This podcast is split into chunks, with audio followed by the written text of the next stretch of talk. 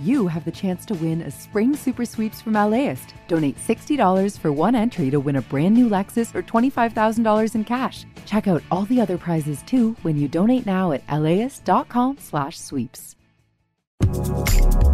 It is time for the Academy Awards, so let's meet the people who star in the year's best movies. I didn't want to feel comfortable, really. They are somewhat the most unlikely feminists that you will find. Why you're making this movie and why you called me to play you? Somewhere along the line, I had defined myself as a person who was inconsistent and couldn't sing live. Cynthia Erivo, Charlize Theron, Antonio Banderas, and Renee Zellweger are with us, plus many of the filmmakers behind this year's Best Picture nominees, including Little Women's Greta Gerwig and Jojo Rabbit's Taika Waititi. I wanted to have pleased every single person with this film, it would not be this film, and it would not be one of my films. That's right.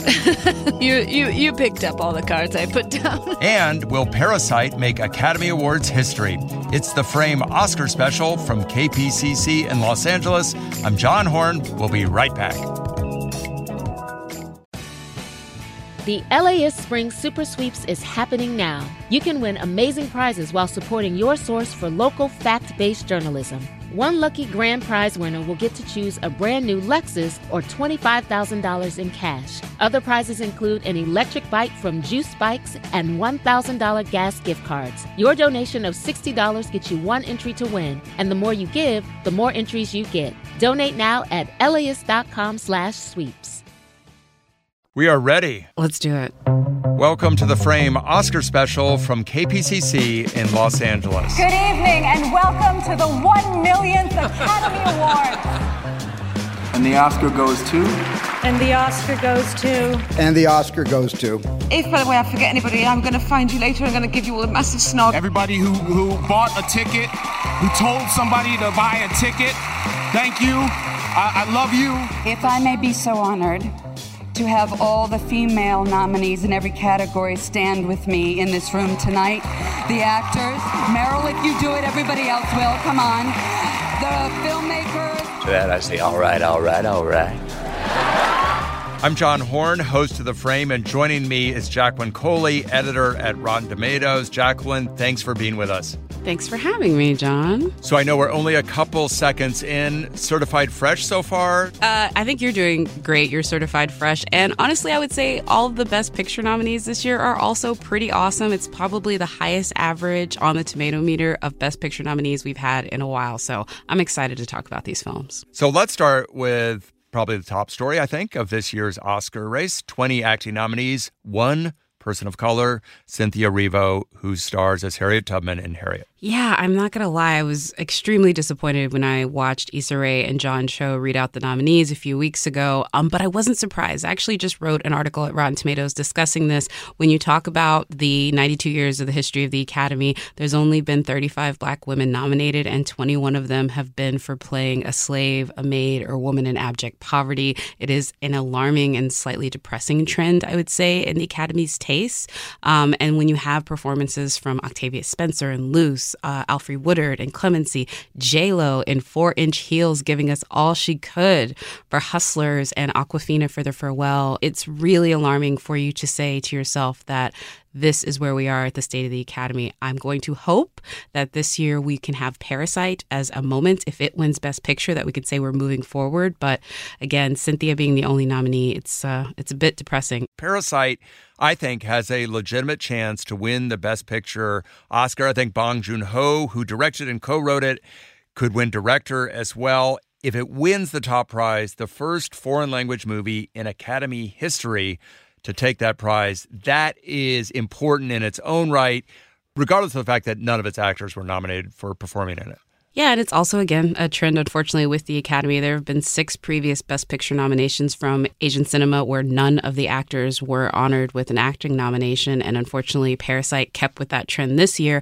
However, um, we keep a track uh, at our awards leaderboard on RottenTomatoes.com of all of the wins of all of the films that are in the conversation. And Parasite has dominated with over 125 wins. And to give you sort of a relative idea. The next wins is at 71. So Parasite has been dominating with critics groups and with these various guilds. So it's poised to maybe take home the top prize, but it really depends on the Academy's taste and what those 9,000 members feel about the film. Later in the show, we're going to talk about the Best Picture race. We're also going to hear from some of the directors of some of the Best Picture nominees, including Greta Gerwig, who made Little Women, was not nominated for Best Director, Sam Mendes from 1917, and Bong Joon Ho from Parasite.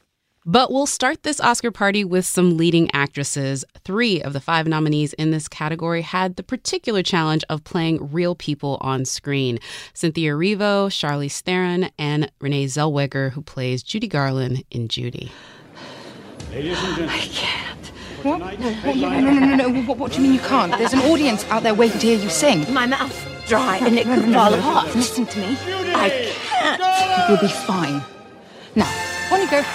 Judy takes place in the late 1960s. Judy Garland's career is floundering. She's struggling with sobriety. She goes to England to perform at a London nightclub. And Jacqueline, one thing that surprised me was that Renee Zellweger wasn't convinced that she could actually pull off this part. Oh, which I think is so crazy. That's Texas girls for you. As a Texas girl, I can say we're like deprecating on our talent and always like underestimating ourselves. But she absolutely murdered this role. I remember I woke up bright and early at the Telluride Film Festival to watch her sort of embody Judy Garland for this role. And it was so, I would say, mesmerizing. You made me love you. I didn't want to do it. I didn't want to do it. You made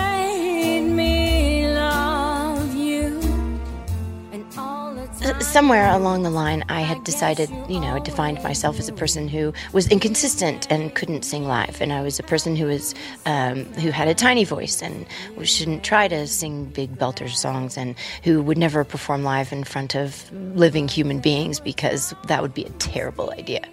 But I just sort of trusted the process and just started working and started working with vocal coaches who uh, had different techniques and who taught me different things. You know, it began with contorting my body to try and, you know, somehow make that sound come out as terrible as it might have been.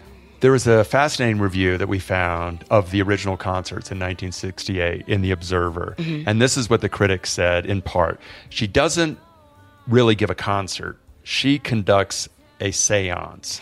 She evokes pity and sorrow like no other superstar.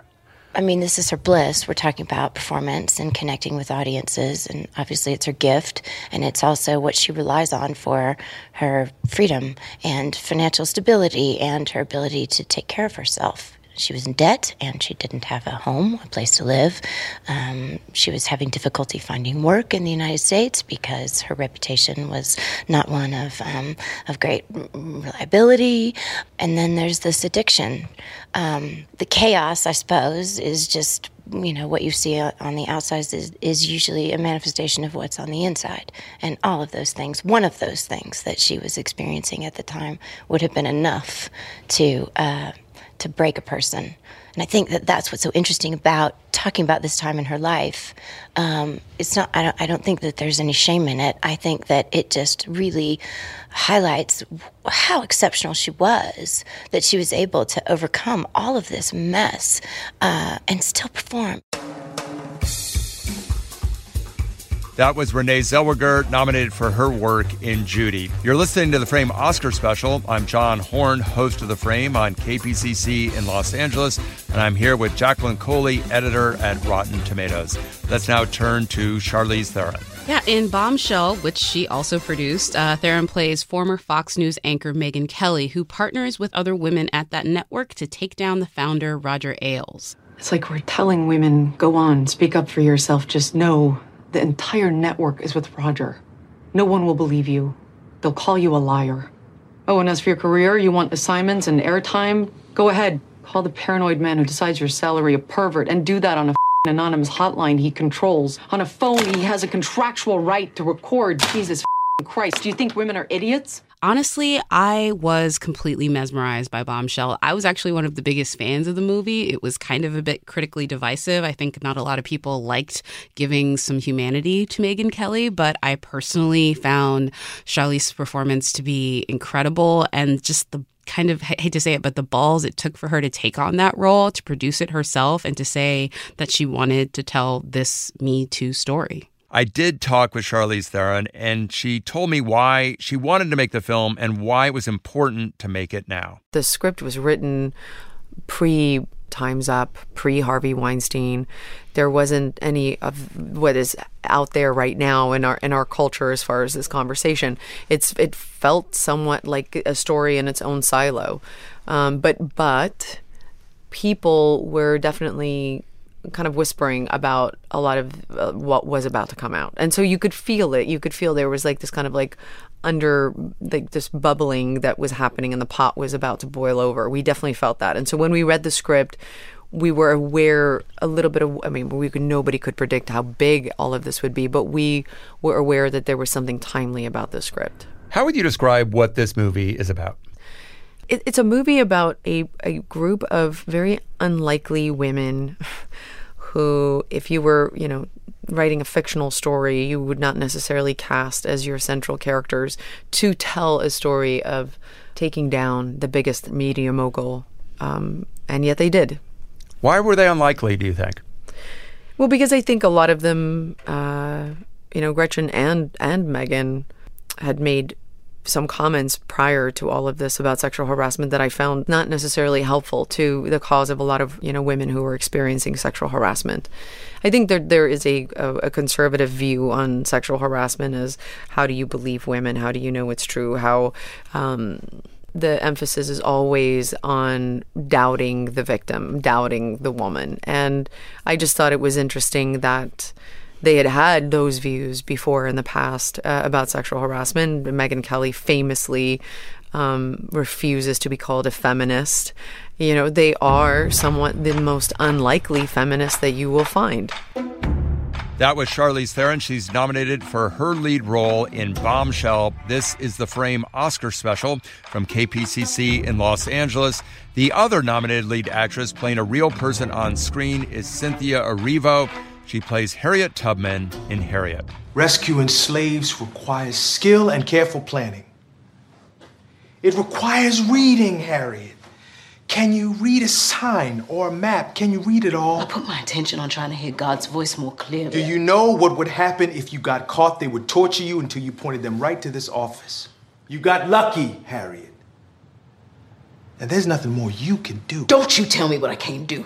Cynthia is actually a double Oscar nominee, with also for Best Original Song for the song Stand Up, which she co wrote for Harriet. And I honestly would be happy to see if she uh, won for that one. She'd be the youngest EGOT winner ever. EGOT, of course, is Emmy, Grammy, Oscar, Tony. Here is some of my conversation with Cynthia Erivo, recorded around the time that Harriet came out. The most important thing I, for me was really about trying to to bring her to life. You know people don't know that she had emotions and she had feelings and she could get angry and she could you know be joyous and heartbroken all of those things that we as humans experience. And so i i wanted to be as fully emotionally available as i possibly could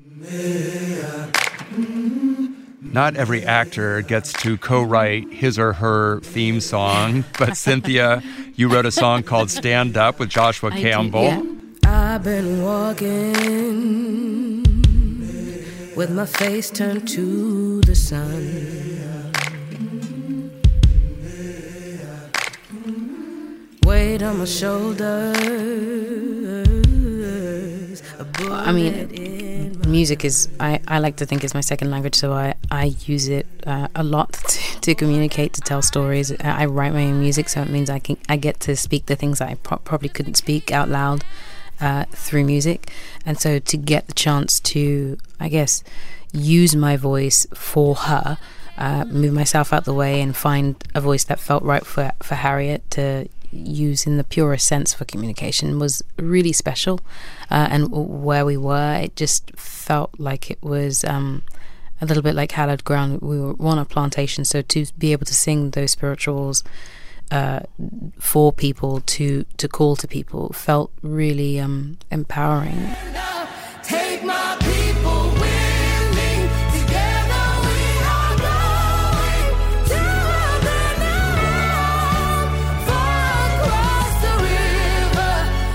Cynthia Erivo has two Oscar nominations for her work in Harriet, lead actress and best song. This is the Frame Oscar special. I'm John Horn, host of The Frame on KPCC in Los Angeles, and I'm joined in studio by Jacqueline Coley, editor at Rotten Tomatoes. Jacqueline, what do you think of Jojo Rabbit, the World War II satire from Taika Waititi? I loved this movie. I know it is a divisive film and not everyone got its humor, but put me in the camp of Mel Brooks, who made the producers, and a whole bunch of other people in Hollywood, and a lot of people in the Academy, I might add, who love this film. I think this is a really remarkable film. I also think, even though it's set in the 1940s, it's really topical in terms of what it has to say about how hate is taught and how we marginalize other people. Jojo Rabbit has six nominations, including Best Picture and Best Costume Design by Mayes Rubeo. The frame contributor, Andrea Gutierrez, has this story about the woman behind the costumes in Jojo Rabbit. This is the Mecca of costumes in America. Mayes Rubeo is giving me a tour of Western Costume, a massive costume house in North Hollywood. Hello, Jack. How are you? Good, thank you. Thank you. The best tailor in the whole town. Rubeo is a costume designer. And this is not a store, it's an archive. Western Costume opened more than 100 years ago, and it's been making, renting out, and cataloging costumes ever since. I mean, look at this. This one, look at the tag. It's very old. What does it say on the tag? Well, no, this is when they marked it, but this come a lot earlier. 1939, Yeah. maybe. Probably. This is where Rubeo did a lot of research for Jojo Rabbit. But now they call me a scared rabbit. Let them say whatever they want. People used to say a lot of nasty things about me. Oh, this guy's a lunatic. Oh, This is Rubeo's second film with writer and director Taika Waititi. The look of the film was key in establishing a child's viewpoint. Rubeo worked with Waititi, the production designer, and the director of photography to develop the film's vivid color palette, especially when it comes to JoJo's mother, Rosie, played by Scarlett Johansson. The intention of uh, her colors were to show uh, how a child looks at his mother. It was Rubeo's love and extensive knowledge of textiles that really put her in the headspace of the characters. Every character should have a piece that it means so much to them. For Rosie, what, what was the piece that meant the most to her? I think that green sweater. Rosie's sweater looks cozy, lived in. It's got a bold zigzag pattern in brown and blue against a mint green background. Wearing it, Rosie stands in stark contrast to Jojo in his khaki uniform of his fictionalized Nazi youth group. I wanted to think that she got that sweater because uh, Sonia Delaunay had uh, the exhibit and, and said, oh, look, you should wear this. There's no bigger inspiration for Rosie's style than the Ukrainian French artist Sonia Delaunay. Her bold textile designs of the early 20th century might have been known to an artist type like Rosie. Rubeo mapped out an entire backstory for Rosie. She was an actress in an important theater company, her friends were all artists, and she liked to go dancing in her distinctive two toned shoes. Until the day before shooting, the first time the shoes, we were undecided, indecisive of like, what do we do? Then Taika said, that's it, we're going for the red shoes. Rubeo collects textiles wherever she travels. It's that knowledge that gave her the tools to know which pieces to rent and which to make. This is the most creative uh, part of uh, Western costume. This is where all these ladies, like Nancy and uh, all these uh, Jose, they all have been in Western costume for such a long time. This sensibility of constructing and deconstructing is something Rubeo has cultivated since she was a child growing up in Mexico City. I think I was about five. You know, when we were like playgrounds, uh, we were a group of uh, little girls and we would play anything, but I always wanted to say, yes, but first we're gonna dress up for that. No, we don't have time for that, let's just play. No, we have to get into the costumes. Mayes Castillero, as she was then known, was only 20 when she moved to Los Angeles in the early 80s.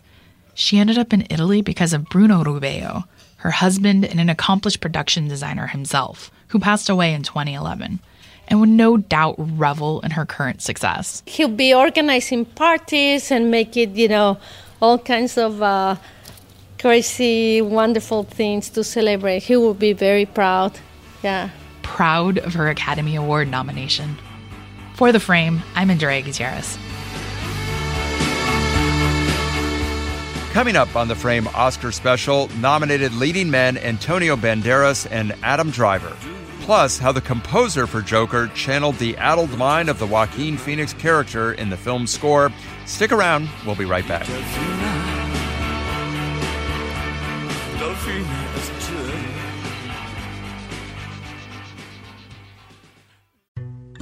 As a farmer's son from a desert region in California, JB Hamby thinks a lot about water. I spent a lot of time digging up history, particularly about water, which is the origins of the Imperial Valley. How this 28 year old became the youngest lead negotiator on the Colorado River ever, and how he could shape the most consequential negotiations to date. Listen to Imperfect Paradise, the Gen Z Water Dealmaker, wherever you get podcasts. Welcome back to the Frame Oscar special from KPCC in Los Angeles. I'm John Horn, the host of The Frame, and I'm joined in studio by Jacqueline Coley, editor at Rotten Tomatoes. And now, please welcome Tina Fey, Maya Rudolph, and Amy Poehler. Okay, John, let's pause for a second and talk about the telecast itself. For the second year in a row, the Oscars will be hostless. We are not your hosts, but we're going to stand here a little too long so that the people who get USA Today tomorrow will think that we hosted. What do you make of the new trend of award ceremonies without a host? If they could only shorten them to under 16 hours or 15, whatever they came in last year, that would be great. I would say it worked last year.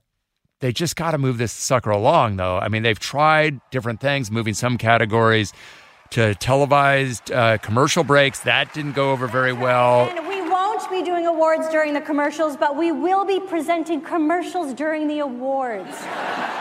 I'd say it's still kind of dull. I just wanted to move along faster. I mean, I think last year, I think they were not that far over, but it's still it's a 3-hour award show and nobody there is actually happy to be there unless they're going to win. So, I don't think it's going to be a fun time for most folks. I don't know how you make these award shows any more entertaining. I think the last one I really really really enjoyed was the Ellen and then before that the Hugh Jackman. Yeah, and the problem for the Oscars unlike the Grammys where you can have show-stopping musical numbers you can't do an Oscar ceremony where it's like, here's how a cinematographer works, or here's the art of visual effects. It's just never going to be as interesting as performance might be in the Grammy ceremony. I, you know, every ceremony comes down to the quality of the speeches. The speeches are always so bad. They should all get Brad Pitt's uh, speechwriter because he's been doing it pretty well this season, um, from Quentin Tarantino's Feet to being a single dad and Tinder everyone should hire whoever he hired. Okay, let's look at some of the male acting races. We're going to start with a couple of actors who are nominated for movies they made with longtime collaborators. I'm talking about Antonio Banderas and Pedro Almodovar for Pain and Glory, and Adam Driver and Noah Baumbach for Marriage Story. Can I just say, if there was any justice in this world, I would rather see either one of these two win on Oscar night. I loved both of these performances immensely, and I I think they're both better, more actorly performances. But I think uh, I, I, don't think the Oscar voters are going to go with me. Um, they're probably going to definitely go with Joaquin. But I loved both of these, as particularly Antonio. When I saw that at Cannes, where he won also Best Actor, I thought he was a shoe in for the Oscar. 32 años me ha costado reconciliarme con esta película. Si no escribes ni ruedas, ¿qué vas a hacer? Vivir, supongo. When I spoke with Banderas about Pain and Glory, we actually started by talking about how he and Almodovar first met in the 1980s. I was at the National Theatre. I was, uh, I think I was 19 years old. And Pedro, I think, is nine years older than me. But I was with a group of actors outside of the theater in a coffee shop called Café Gijón. And this guy came, you know, with a. I, I always remember that he came with a red briefcase and he, you know, he took over the table, you know, in a kind of a monologue. he that was very funny. I don't remember what he was talking about, but it was. I remember he was funny. It was fast. It was very ingenious, you know, in every comment that he made. And by the time that he was leaving, he just looked at me and he didn't know me. He says, "You should make movies because you got a very romantic face." And and he left, and I said, "Sure, yeah, whatever." And so I asked, "Who is this guy?" And then some very you know bright mind at the moment said, "His name is Pedro Almodovar, and he just made a movie, but he will never do another one." That's true. He won't do another one. He'll do another dozen or more. He did another twenty-one. one of the major themes of this movie is reconciliation and about trying to atone for mistakes, patching up differences, forgiveness. And it's a story about an actor and a filmmaker in the film who are reconciling. And it's also about a filmmaker, Pedro Almodovar, and an actor, Antonio Banderas, reconciling. At what point are you trying to figure out if you're making a movie or telling your own life story? Or are you actually doing oh, the man, same? It's, it's a very thin line. It's very difficult to know, and very special, especially with Pedro Almodovar, because Pedro breathes cinema, eats cinema, everything is cinema. How much of his life is in this film, and where was he in his professional and personal life when he made Pain and Glory? There is one side of him on in the movie that is very clear, which is he's physically Pedro has suffered. And there is a beautiful moment in the movie that almost passed very fast, but it's very beautiful. Is when he's just about to be in uh, surgery, and the doctor comes and sal- salute him, and he says, "So how are you?" And he said to the doctor, "I cannot die here. You know, I am writing again." You know? And so the doctor says, Oh, great. So what are you doing? A comedy or a tragedy? He says, Life. I'm doing something about life. Boom. And he loses consciousness. So in a way, he's just sending a message that I want to live. Antonio Banderas is nominated for his work in Pain and Glory. That film is also nominated in the newly renamed category of Best International Feature. Spoiler Parasite's gonna win.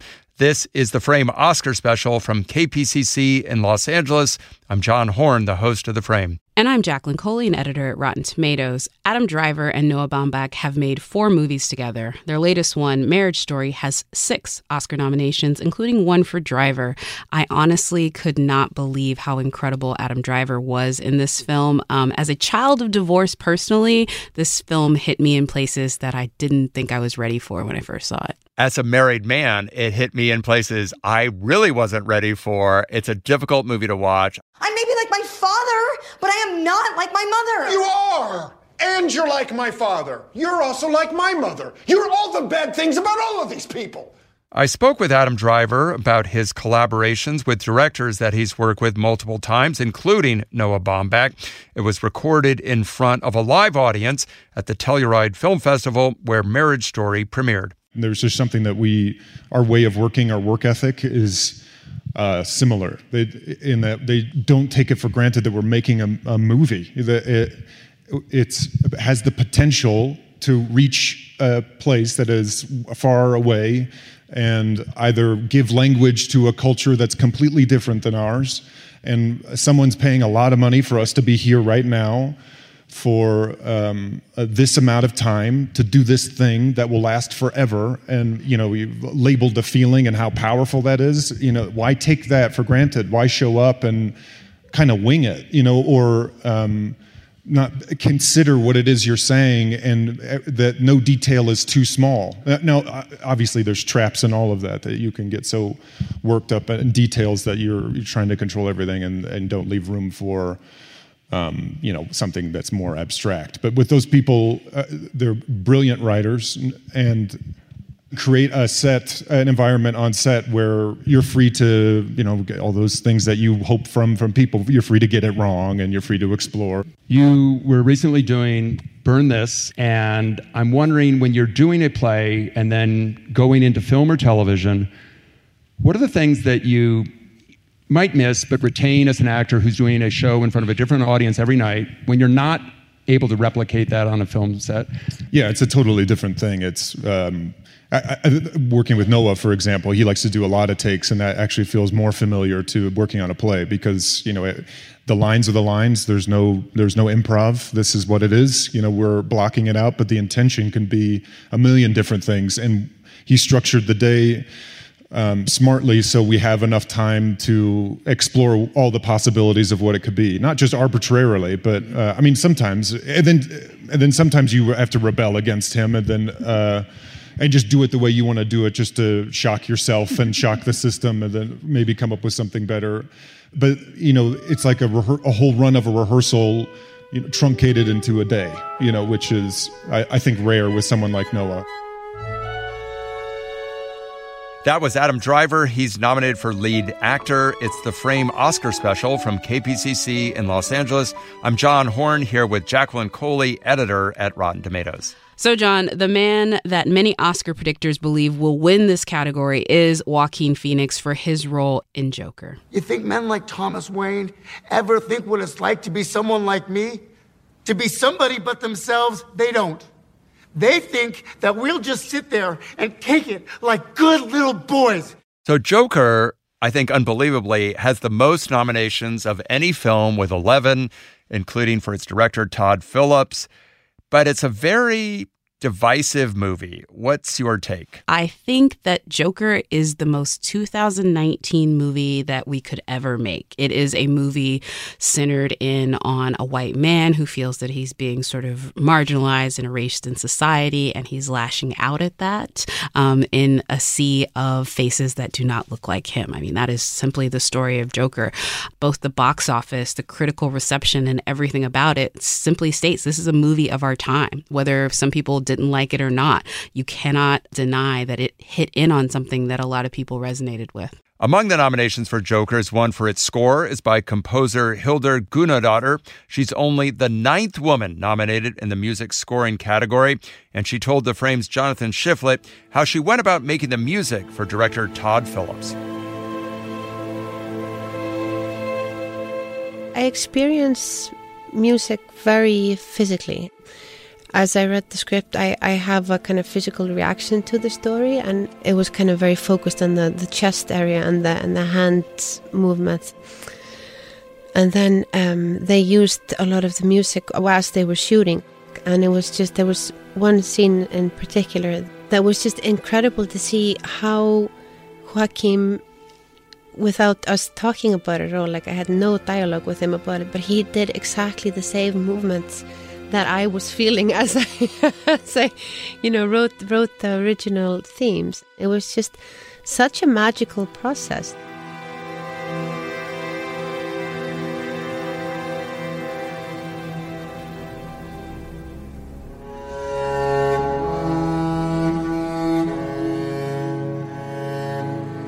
I thought it was really important to kind of feel like we were like in his head and it's really close to him it's all kind of his inner landscape, basically, the music.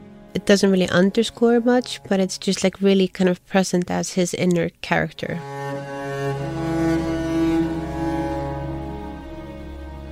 And that's kind of what I was trying to do with the um, instrumentation of like in the beginning of the of the film. It's almost like you're listening just to one instrument playing.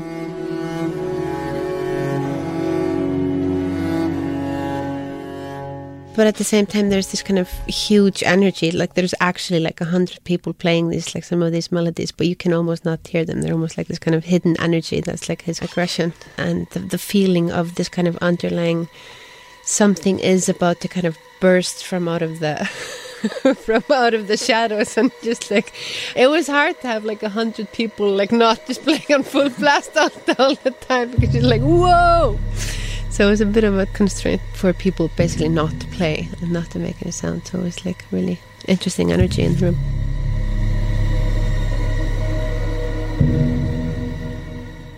The themes kind of you know stay largely the the same, but the orchestration and the you know and the size and the scope and the kind of heaviness of the of the music just kind of gets larger as he's kind of you know just the um, yeah, getting more frustrated and more aggressive, and then in the end, he just like explodes.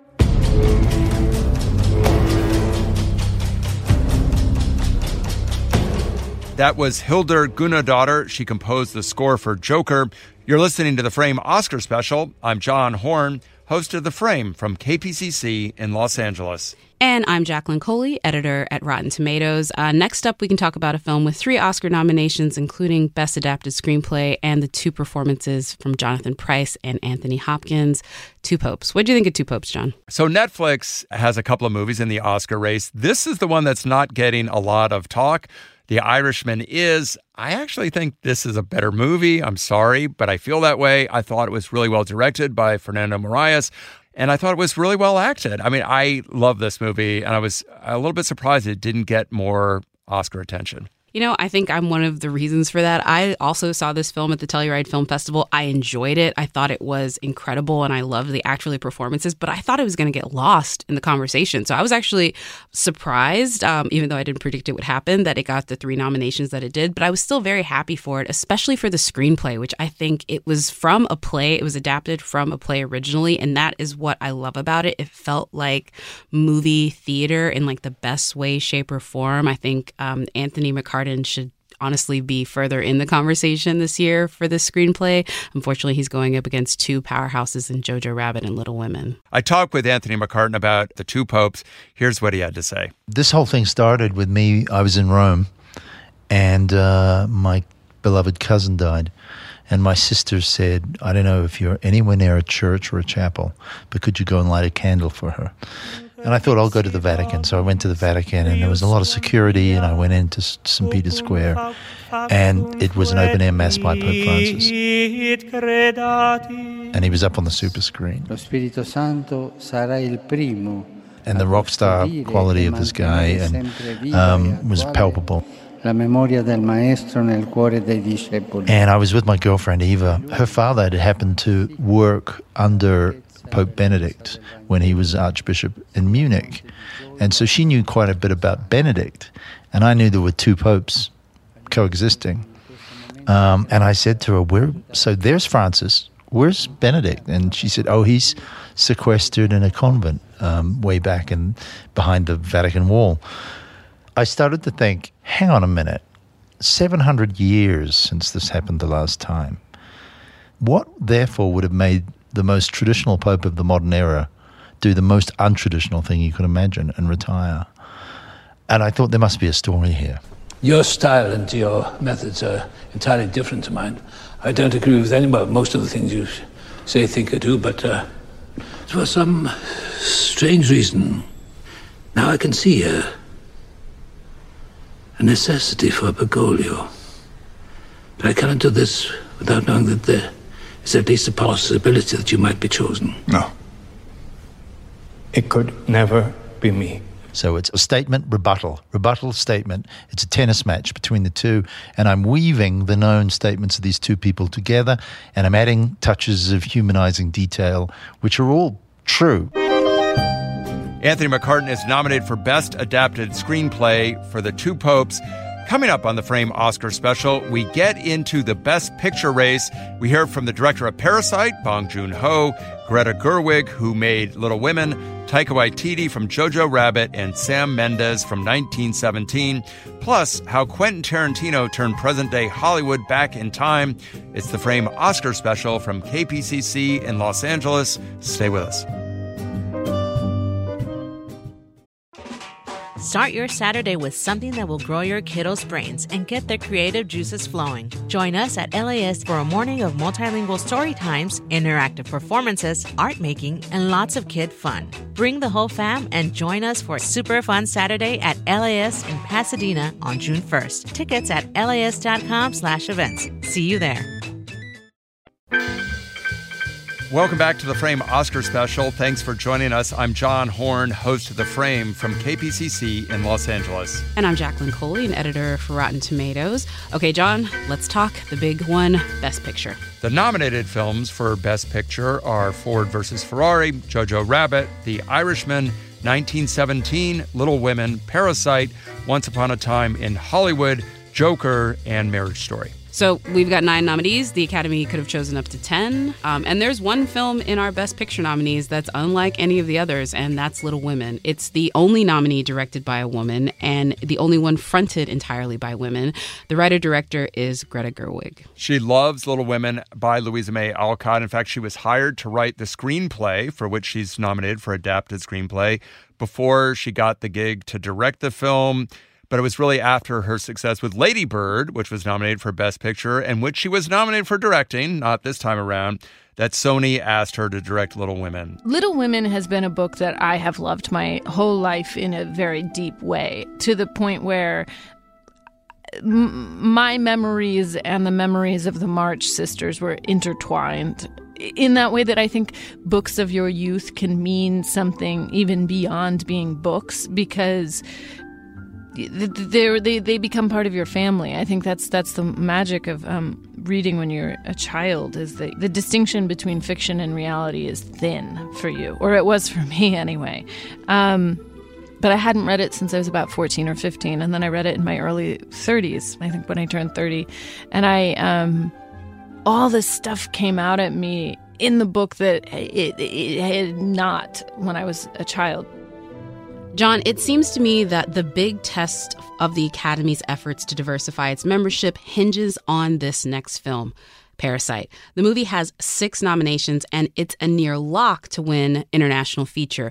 But if it takes home Best Picture too, then it could tell us something. It could tell us that for the first time, the Academy picks a foreign language movie as its best picture. And I think that would represent kind of the diversifying of the membership in terms of beyond North American borders. But also, Parasite is a daring film. It is challenging in terms of its narrative structure. It has a very gothic ending, but it is a movie that I think plays a little younger. The question will be if all of the younger members of the Academy get behind it, that's its path to win Best Picture. I mean, I agree that it's not necessarily for sure that everybody who is one of these new members is going to get behind Parasite. But the one thing I will and can tell you, Bong Joon Ho has been essentially a rock star in every single room that he's walked into since the film premiered. I actually met with Bong Joon Ho and his interpreter at the Telluride Film Festival, where Parasite had its North American debut. Yeah, someone said that this is line for Parasite. Yeah. My movie. Crazy.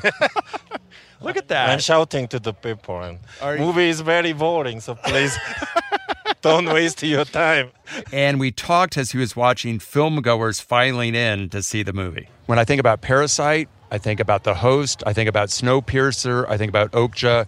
There are so many fantastical elements to all of those films, and they're difficult to categorize, and yet they all seem to be about real world issues. They can be about consumption, they can be about class struggle, they can be about families. Do you find as a storyteller that sometimes the more extreme a story becomes, the more real it can play? 내가 정치적인 영화를 만들어야 된다. 또는 무슨 so it's not as if I intend to make a particularly political film with propaganda. Um, my effort is always to delve into the really mundane, small daily issues that surround me. But once I delve into those issues, I find myself ending up in a dark cave of capitalism. And so it doesn't happen because I want it to, but I just end up dealing with those issues. My, my goal is always making funny movie. You're listening to the Frame Oscar special from KPCC in Los Angeles. I'm John Horn, the host of The Frame. And I'm Jacqueline Coley, an editor at Rotten Tomatoes. I think it is really coming down to Parasite in 1917. 1917, with Roger Deakins' kind of single take cinematography, is an achievement in film production the question is, you know, is 1917 about something bigger than what the story is about? I think Parasite has that in its favor. How do you think people react to 1917 as the craft of the film and then about what it has to say in a broader context? I mean, I think the technical achievement is what most people sort of like latch onto. I remember the marriage between the director, the cinematographer, visual effects, and the actors, this was seamless. They had to rehearse it like theater. And I think people are going to resonate with that more maybe than what the film has to say. I think the message of the film, if we were going to say one, and it's kind of hard to even look at it, is the idea of um, continuing a feudal journey to sort of journey against all the odds because you feel this need to carry on a message. I talked with Sam Mendes, the director of the film, who also won the DGA prize for directing this year, and Roger Deakins, who I think is going to win the cinematography Oscar about their collaboration? The key is that you don't want to feel as an audience manipulated. So, and that, that is tricky because you, you are aware that this is a real historic event and that there's a certain amount of respect that needs to be paid for the people who live through it. And it's not an entertainment. But at the same time, you want people to fear what the characters are fearing and terror and adrenaline is exactly what they live through. The one shot helps with that because I think you feel in a weird way pulled in, claustrophobic. Roger, you're trying to make this immersive, and yet there are requirements for the story in terms of what have to be in the shots. And I'm thinking of animals, rats, birds. How much of that are you able to shoot practically so that the actors are reacting to what's around them? And how much by necessity do you have to add through visual effects toward the end? Well, I mean, some of those elements are obviously CG. Yeah, there's a real baby. I was just going to say the baby's real when you would think, oh, well, the baby's CG, but there was one particular baby that Sam had auditioned or whatever, and that came on. It was like the fourth one we shot, I think, yeah. and it was like perfect. Yeah, every take, perfect. every take, every gold take. dust. we've talked about 1917. We've talked about Parasite. I'm going to say if I were voting, I would vote for Jojo Rabbit for Best Picture. Yeah, I would definitely vote for Jojo Rabbit. I absolutely think that it's the one, too, that I think if you look back later, we will say, okay, this was the message we wanted to send in 2019. Nazis are bad, kids are good, and we all need to have a laugh. And let's talk about degree of difficulty. This is a movie that if you get it wrong, it is springtime for Hitler. yes. And it isn't. It is a movie that is thoughtful. It is a movie that is sweet. It is a movie that's funny. It is a movie that is moving. And if you look at the math of it, that is almost impossible to pull off. I absolutely agree. And uh, honestly, it's to me the best part about it is Taika said he wanted to make a PG 13 film because he wanted kids to see this movie because he was disturbed that a lot of children, I think he read a poll in The Guardian where the vast majority of millennials did not know what Auschwitz was or anything about the Holocaust. So the fact that it's become this educational tool now where USC and the Shoah Center are going to use it as something to teach um, about uh, intolerance and hate, um, the legacy of this film is something that should be honored by the Academy. It's already being honored by folks in the education system. Here's what Taika Waititi had to say about why he wanted to make this film. I always knew there were people who embraced the film and they would be racist. And it's either or. um, no, I mean, it's uh, in America, people see the word divisive. They see it as a, as a, a, a very negative thing or polarizing the rest of us feel feel like that's it's actually quite a worthwhile uh, thing to have, to have put upon whatever piece of art you're making. I know that if I wanted to have pleased every single person with this film, it would not be this film, and it would not be one of my films. It would be someone else's film, and it would be boring. But yeah, no, I, I always knew that there would be people who would not be in it, and fair enough. It's it is a hard subject matter to deal with, and especially if if it's something that's very close to you. I did read somewhere someone said something like, "Oh, I don't think we're ready for humor with the subject matter," which is insane to me. I mean, there was one movie in 1939 which did it. The Great Dictator. Yeah, so it's Charlie not a Chaplin. new it's not a new idea.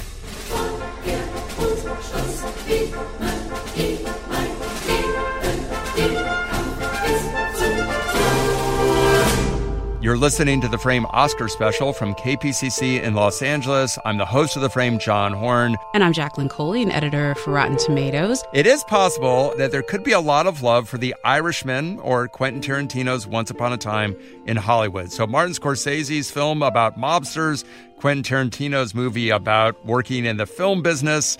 What do you think? Do they have a chance of picking up something outside of Brad Pitt? I think Quentin Tarantino has more than a fighting chance on original screenplay. I think right now the safe money's on Parasite, but don't count out Quentin Tarantino's love within the Academy. Um, they're definitely going to get Brad Pitt, and I also think they're probably going to get production design. Uh, when you can boast that you shut down a freeway as part of your production design, that is literally part of their pitch when they did the Bake Off, that's kind of hard to argue against. The production design is pretty good. Frame contributor Tim Greiving drove around Hollywood with some key members of Tarantino's team to actually figure out how they transformed the city back to 1969. I meet location manager Rick Schuler and production designer Barbara Ling at a very 2019 Starbucks in the corner of Sunset and Gower. We all hop in a car together, and they take me on a trip through Hollywood back in time. Hollywood is a destination now, and and it's it. We wanted to create more than that. It's like you get here and you go, well, where is Hollywood? Well, it's kind of an idea, um, and this movie was making it a place more so than anything else has done before.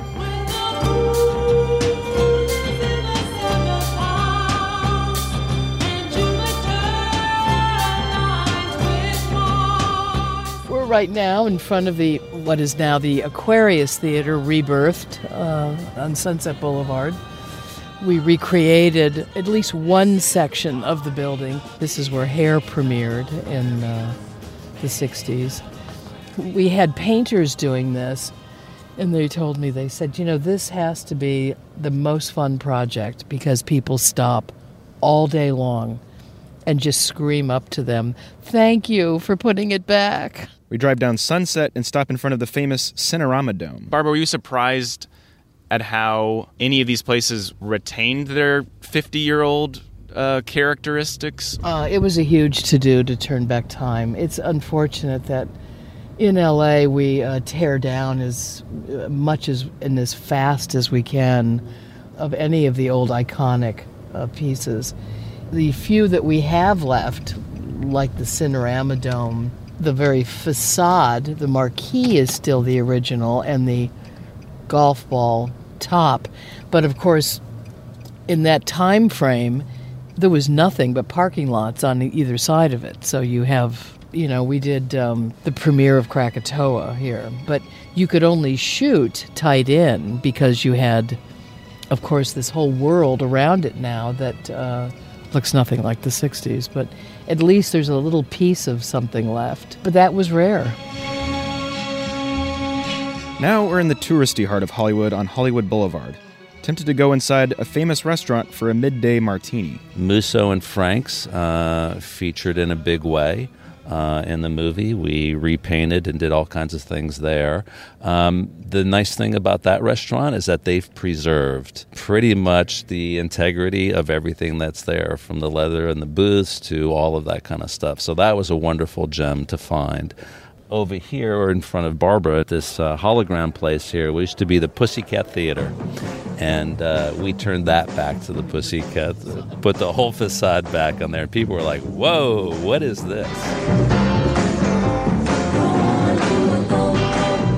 Shutting down Hollywood Boulevard for two days wasn't an easy feat. To convince the city officials and business owners, Rick Schuler knew he'd need to bring in a big gun Quentin Tarantino. He goes, Well, Rick, do you think you can get Hollywood Boulevard, like shut down nine blocks for two days in a row?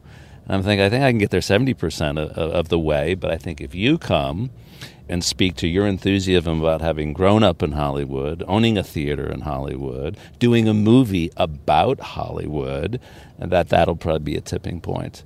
And so he was willing to come. And then they had us leave the room, and a minute later I walked back in and it was a unanimous vote. They were like, if he's going to show up, you know, we'll do it.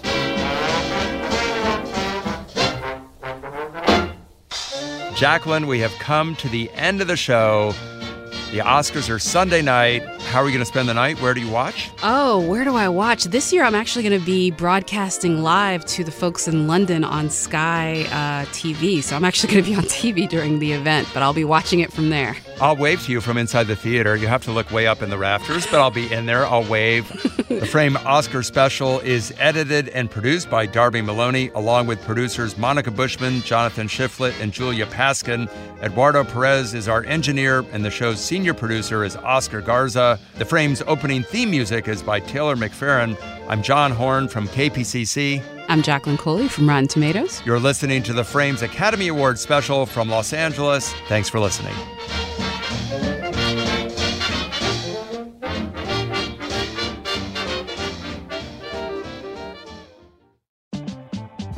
LAist has a new live event series with the James Beard Foundation. We Are Where We Eat will go behind the scenes of some of your favorite LA restaurants to find out how and why they do what they do. I'm Austin Cross. Join me for the first event where we'll explore how restaurants help make a neighborhood and we'll all have something delicious to eat afterwards. It's May 22nd at the Crawford. Get your tickets now at laist.com/events.